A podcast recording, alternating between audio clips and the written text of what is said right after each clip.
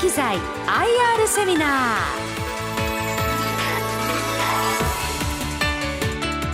ー。この時間は1月18日に東京三田で開催したラジオ日経相場の福の神注目企業 IR セミナーから朝日有機材 IR セミナーの模様をダイジェストでお送りします。ご出演は朝日有機材代表取締役社長中野和也さんです。この番組は証券コード4216東証一部上場朝日有機材の IR 活動の一環としてお送りします。朝日有機材 IR セミナーを開始いたします。どうぞ盛大な拍手でお迎えください。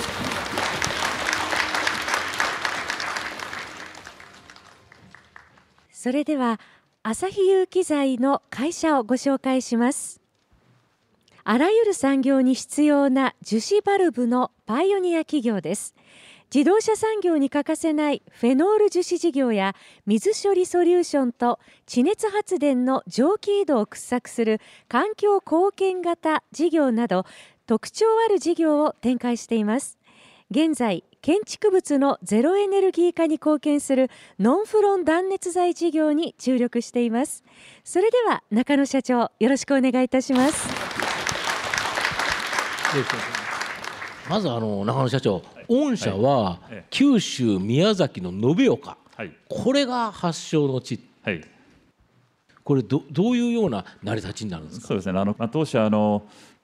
宮崎県と延岡といえばですね旭化成も、まあ、当社のルーツになっております。ちょうどあの終戦の年のですね、はい、1945年の3月期、はい、まあ、世の中にいわゆる金属、まあ、戦争用の物資がない頃にですね、うん、まあ、金属に代わって、うん、まあ、例えば航空機のまあ胴体ですね、はい、ああいったものをまあえー、木材、まあ、樹脂を眼心させた木材をですね、はい、まあ、製造しまして、うん、まあ、そうした会社を旭化成のレイオン工場の中に、はい、まあ、作ったのが、まあ、当社の始まりでございます。なるほどですから当時は、まあ、全く旭化成の中で子会社としてスタートしたのが、うん、まあ、始まりで、まあ、したがってそれで、まあ、宮崎県延岡というところが、まあ、私どもの発祥になってございます。なるほど。でその後ですね、まああの旭化成ともまあいろんな関係を保ちながらですね、うん、旭化成が宮崎県でいろんなところに多角化してチャレンジしたのと同様にですね私どももまあ戦争が終わってそうした樹脂金属から樹脂に変えていく技術をですね、うん、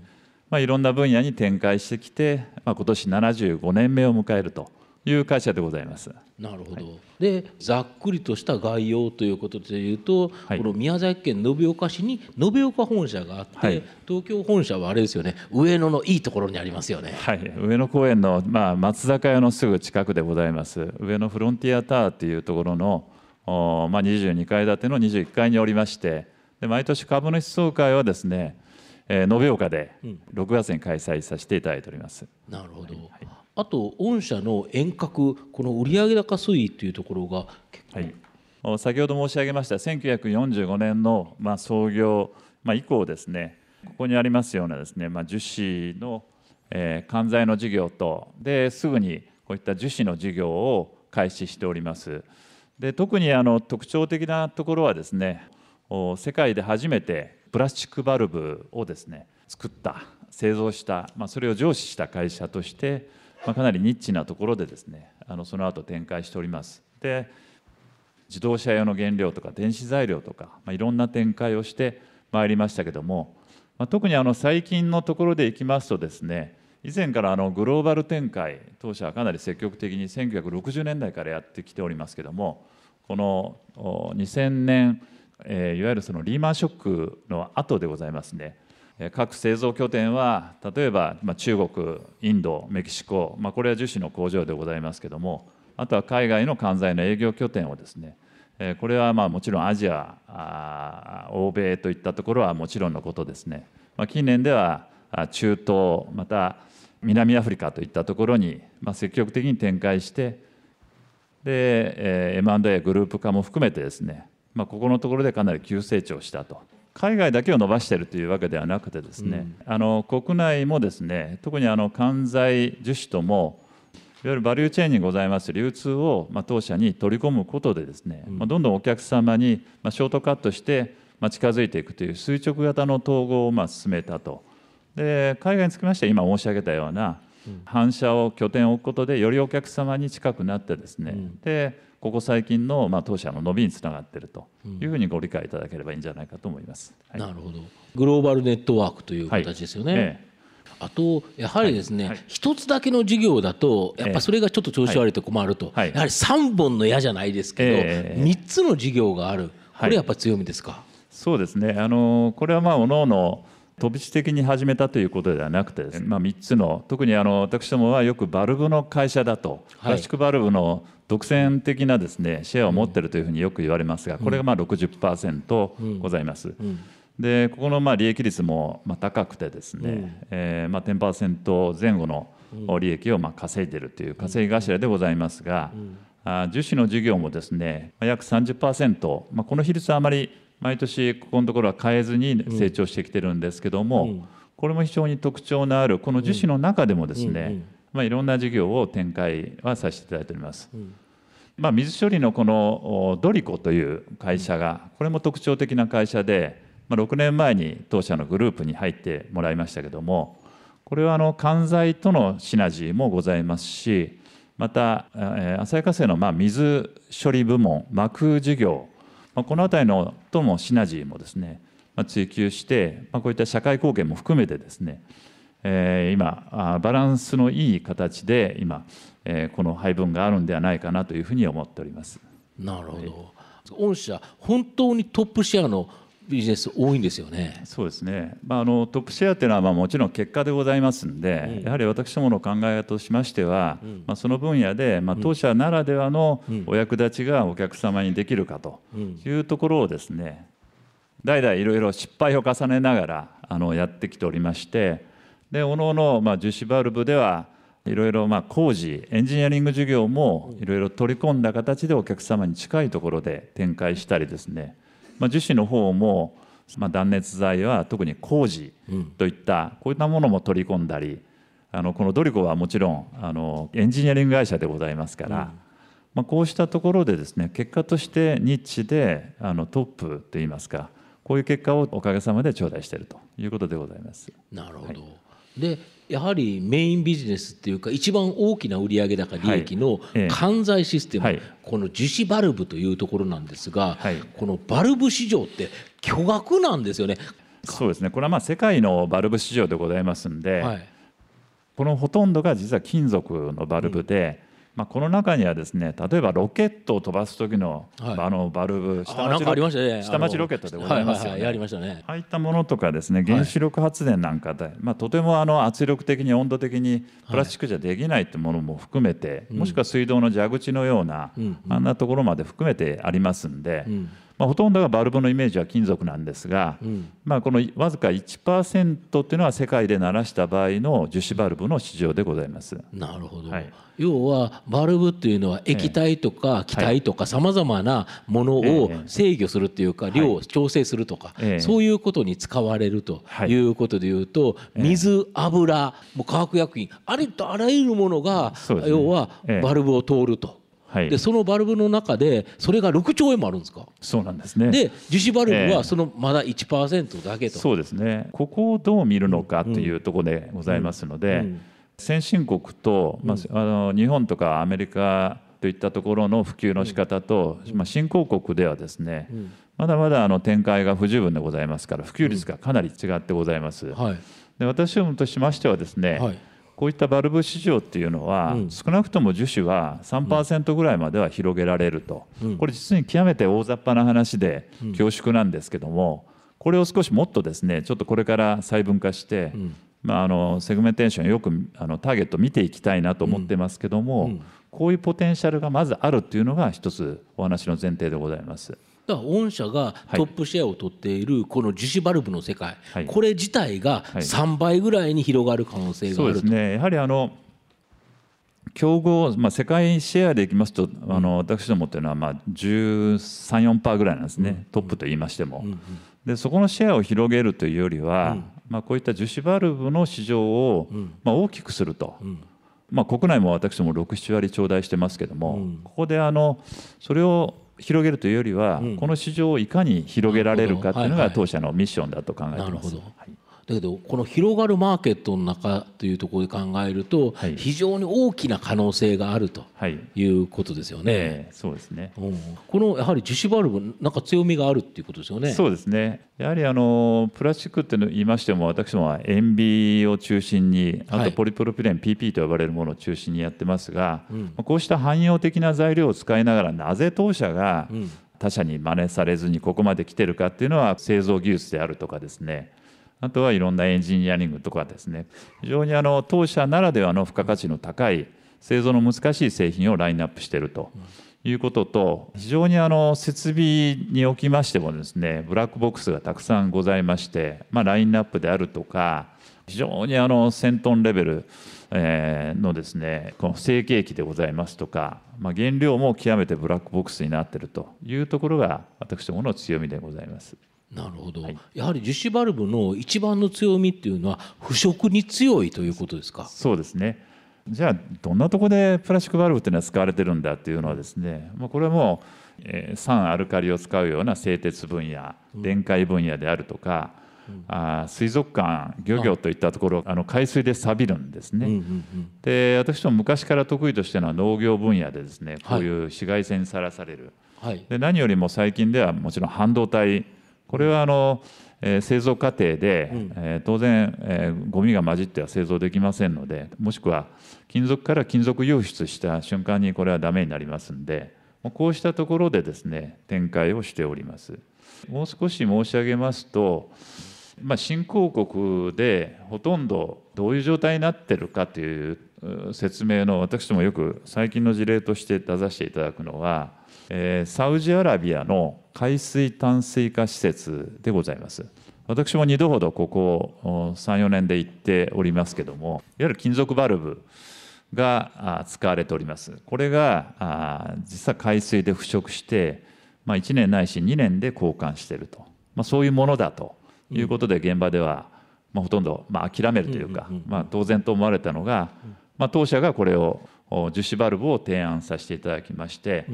34年ぐらい経ちますけども全く錆びることなく交換することなくですね、うん、展開してきてでサウジアラビアの今大きな海水淡水化施設で、まあ、当社の製品がの採用がちょうど今始まりだしたという段階でございます。うん、なるほど。これやっぱり淡水化プラントというのは今後結構拡大していきますよね。そうですね。あのこれは中東だけではなくて、アフリカもちろんアメリカとかですね、あのそういったところもございますんで。で当然この水っていうもののしかも良質な水っていうのはですね、うん、えー、これは各国の特に新興国の大きなテーマでございますから、うん、藤本さんおっしゃるような拡大というのは今後も間違いなくございます。なるほど、はい、あとやはり株式市場のマーケット見るとやはり、今年半導体関連というのがやはり大きな特徴あるっていうか、要はマーケットの一つ大きな話題になってると思うんですが、御社でこの半導体関連その輸出というところで見ると、はい、あの要は金属バルブを通っちゃうとそこで金属イオンが入っちゃうかもしれないっていうことですか？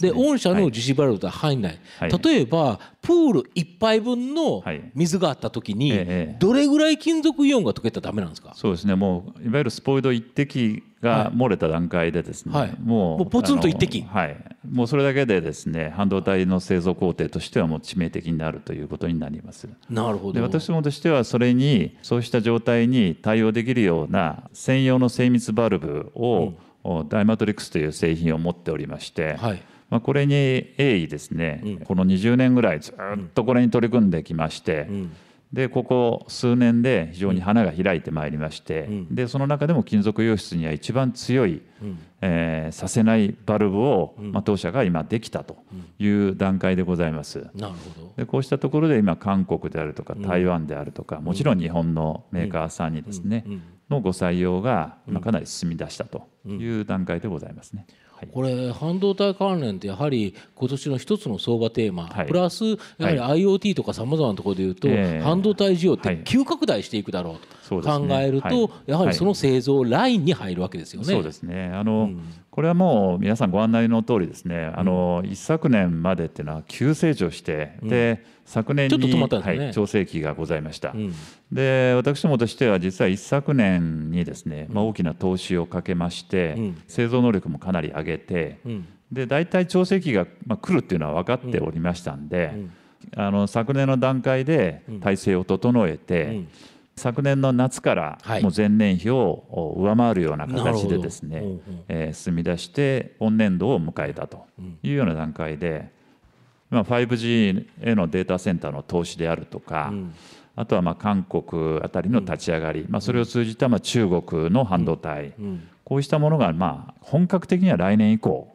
間違いなく来るということで今これはまあ業界的に私どもだけではなくて今取り組んでいるという状態でございますね。なるほど、はい、もう今年とかになんとか立ち上がってきそうという感じですよね。はい、ね。まあ、すでにですね、うん、あの今申し上げた 5G 向けのデータセンターはですね、うん、まあ、日本の有名な企業さんが非常に大きな設備投資を昨年からかけておりますんで、まあ、そこ向けに実はあの私どものバルブ配管材料、うん、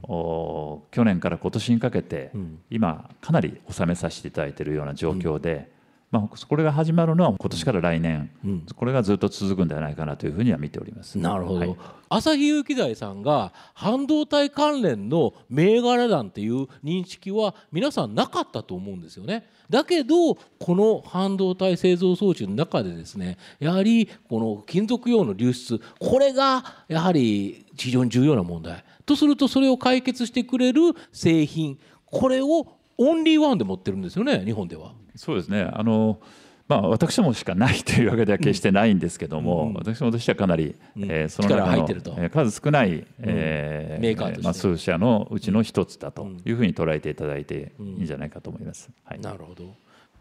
で今後このグローバル展開、はい、本当に進んでいくんですよね。そうですね。あのまあここはあの各ローカルにですね、ローカルスタッフも充実させながら、これ昔からやってたところを我々の直スタッフで今進めておりますんで。うん。うんまあ、先ほど来申し上げました3%というのは、まあ、現状の、うん、私どもの、まあ、ラインナップでですね、まあ、十分ここまではいけるという踏んでる数字でございます。うん、まあ、あとはあのより高度な、まあ、樹脂、まあ、いわゆる強度のあるもしくはより、まあ、腐食対策ができるような、非常にまあ後継の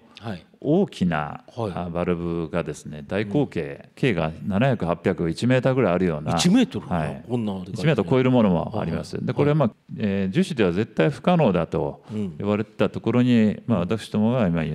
非常にここ数年チャレンジをしてきまして。でこれを、まあ、これに関しては世界唯一のメーカーとしてですね、うん、えー、展開するということを今鋭意進めております。なるほど、はいで次は、えーと、2つ目の事業である樹脂事業、はいえ。こちらにちょっと,、えーと、はい、ご説明いただけますでしょうか？そうですね、あの当社はあのいわゆるあのフェノール樹脂という、まあ、樹脂としては非常に、えー、なんて言いますか古い歴史のある樹脂でございます。うん。うん、72%というのが、うん、まあ、素形剤っていうのはちょっと馴染みにくい名前なんですけども、まあ、一番メインはあの自動車とか建設機械等のエンジンの部分っていうのはこれは鋳物でできておりますんで、うん、まあ鋳物っていうのはこういった砂型で作ります。その下砂っていうのはフェノールでコーティングされた砂なんですね、うん、鋳型に金属を流し込んでエンジンであるとかブレーキディスクとかこういったものができるんですが、うん、まあ、当社はこういった鋳物用の砂で、まあ、一番のシェアをとあの日本で頂いていると。で今世界展開しているとでもう一つは、えー、断熱材分野電子材料ということで、あくまでこういったフェノールのカスタマイズといったところのあ技術をこういったシーズンをもとにですねここまで展開してきたと。こういう事業でございます。なるほど、とするとこれ製造量に応じてこの鋳型の砂って一回作っては壊しっていうかなくなっていくから、ねはい、ということですよね。そうですね。もちろんこれは再生いたしますんで、うん、再生砂といったものも使います。うん、はい、なるほどでここのシェアも高いということですよね。そうです。まあ、素形剤はまあ非常にあのすでにトップをもらってますんで、うん、まあ、これはあの国内シェアも上げますけどもこれから海外展開をいろいろ進めていくと。で電子材料もこれはあの実は極めてニッチな部分でございます、売上的にはですね、この素形剤発泡の方がかなりございましてですね、ここもあの当然フォトレジストっていうの、メーカーさんの下地材としてどんどん使われてますが、私どもとしてはやっぱりチャレンジするこういった発泡材料分野っていうのが、断熱材市場っていうのは今後ますます広がってまいりますので、まあ、ここで私どもとしてのですね独特のチャレンジをしていると。断熱材マーケットっていうのは非常にあの断熱省エネの関係でですね毎年実はかなり広がってきておりましてですね、年々これはあの日本の建築着工というのは住宅着工も含めて明らかにシュリンクしている中でですねあのこういった断熱を全てしなきゃいけないという義務化が実は今年度からあの始まります。あの非常に300平米以下の小さいものは除いて、あらゆる建築物に関して断熱が必要だと。で特にあのいろんなあの、えー、皆さんご存知の方も多いかと思いますが断熱材の種類がありますけども、こういう高湿ウレタンホームで現場発泡というのは、実はこうした非常に大きなあ建物のビルになりますと、吹き付けで断熱をしないと、えー、ペタペタまあ成形剤を貼っていくというわけには効率的にはいきませんので。まあ、そうしたものが、えー、私どもとしては一番狙いとなっております。なるほど。要はボード系っていうのが、はい、ボードみたいなやつをペタペタ貼っていくと。い。うやつで、はい、この御社の現場発泡というのは、はい、そこに対してぶわーっと物を吹きつけると。そうですね。いう形。でそこで製造するそうですね。あの独自の施工機械を用いて、こういった吹き付けをしますとなるほど、えー、化学反応を起こして、うん。うん、でこれが大体20ミリとか30ミリぐらい立ち上がるんですでそれは以前はそんな感じだったんですけども、はい、今はもう40ミリとかですね。どんどん分厚くなって、はい、で北海道来ますとこれ100ミリぐらい吹きますんで。100ミリって10センチこれぐらいあると、はい、ですから今厚みがどんどん増えていくのと実際使われる建築物が今えー、義務化で、えー、率として増えていくというのを掛け算でこの市場は伸びているというふうにご理解いただければいいと思います。なるほど、はい、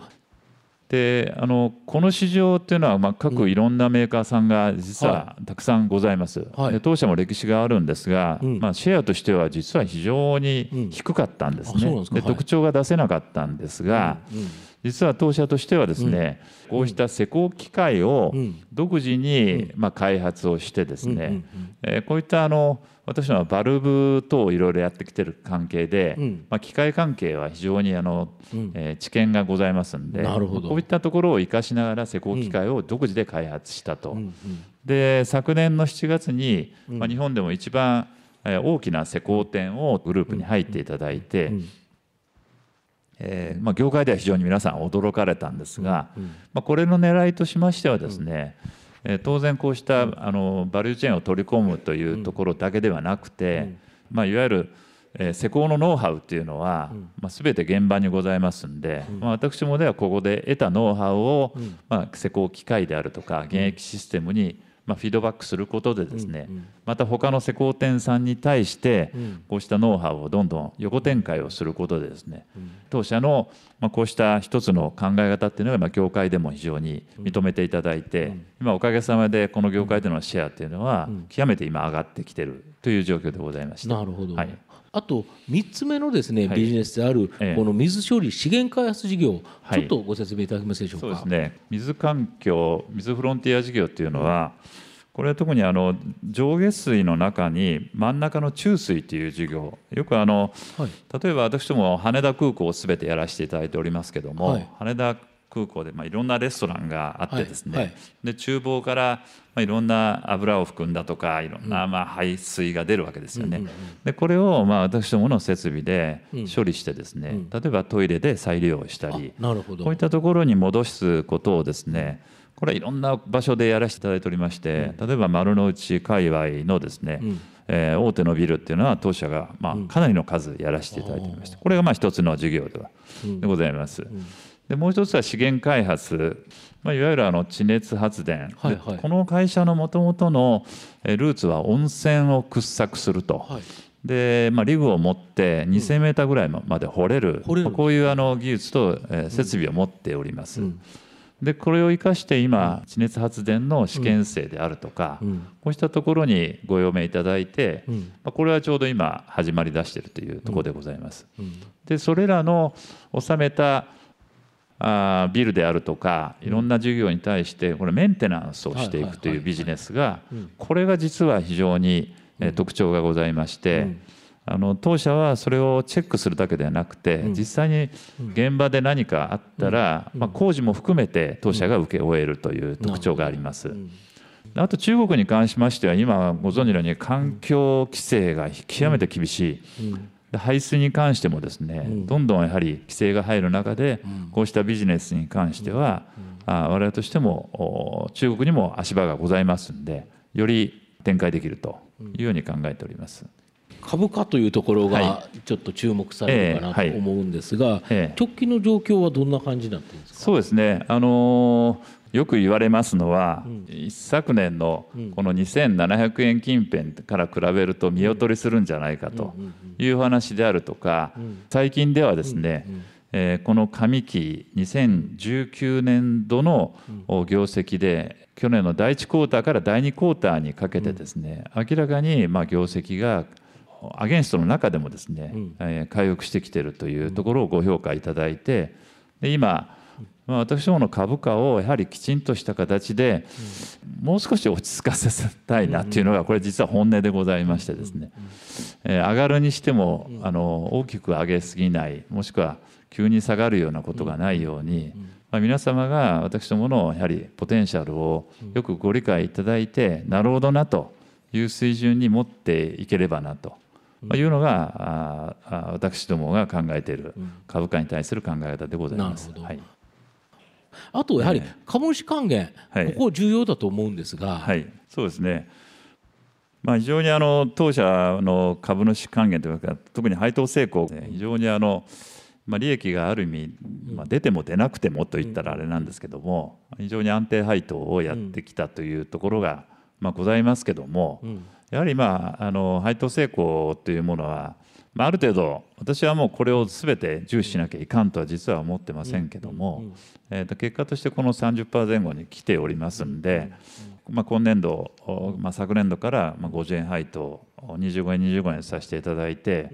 もちろんこれに関しては、まあえー、私どもはかなり重視した形でこれをまあ確実に続けさせていただくか、もちろん小刻みであろうがですね、うん、何らかのここは考えを持ってやっていかなければならないなというようには思っております。なるほど。今日は朝日有機材のことがよくわかりました。朝日有機材 IR セミナー。ご出演は証券コード4216東証一部上場。朝日有機材代表取締役社長。中野和也さんでした。えー、皆さん盛大な拍手をお願いいたします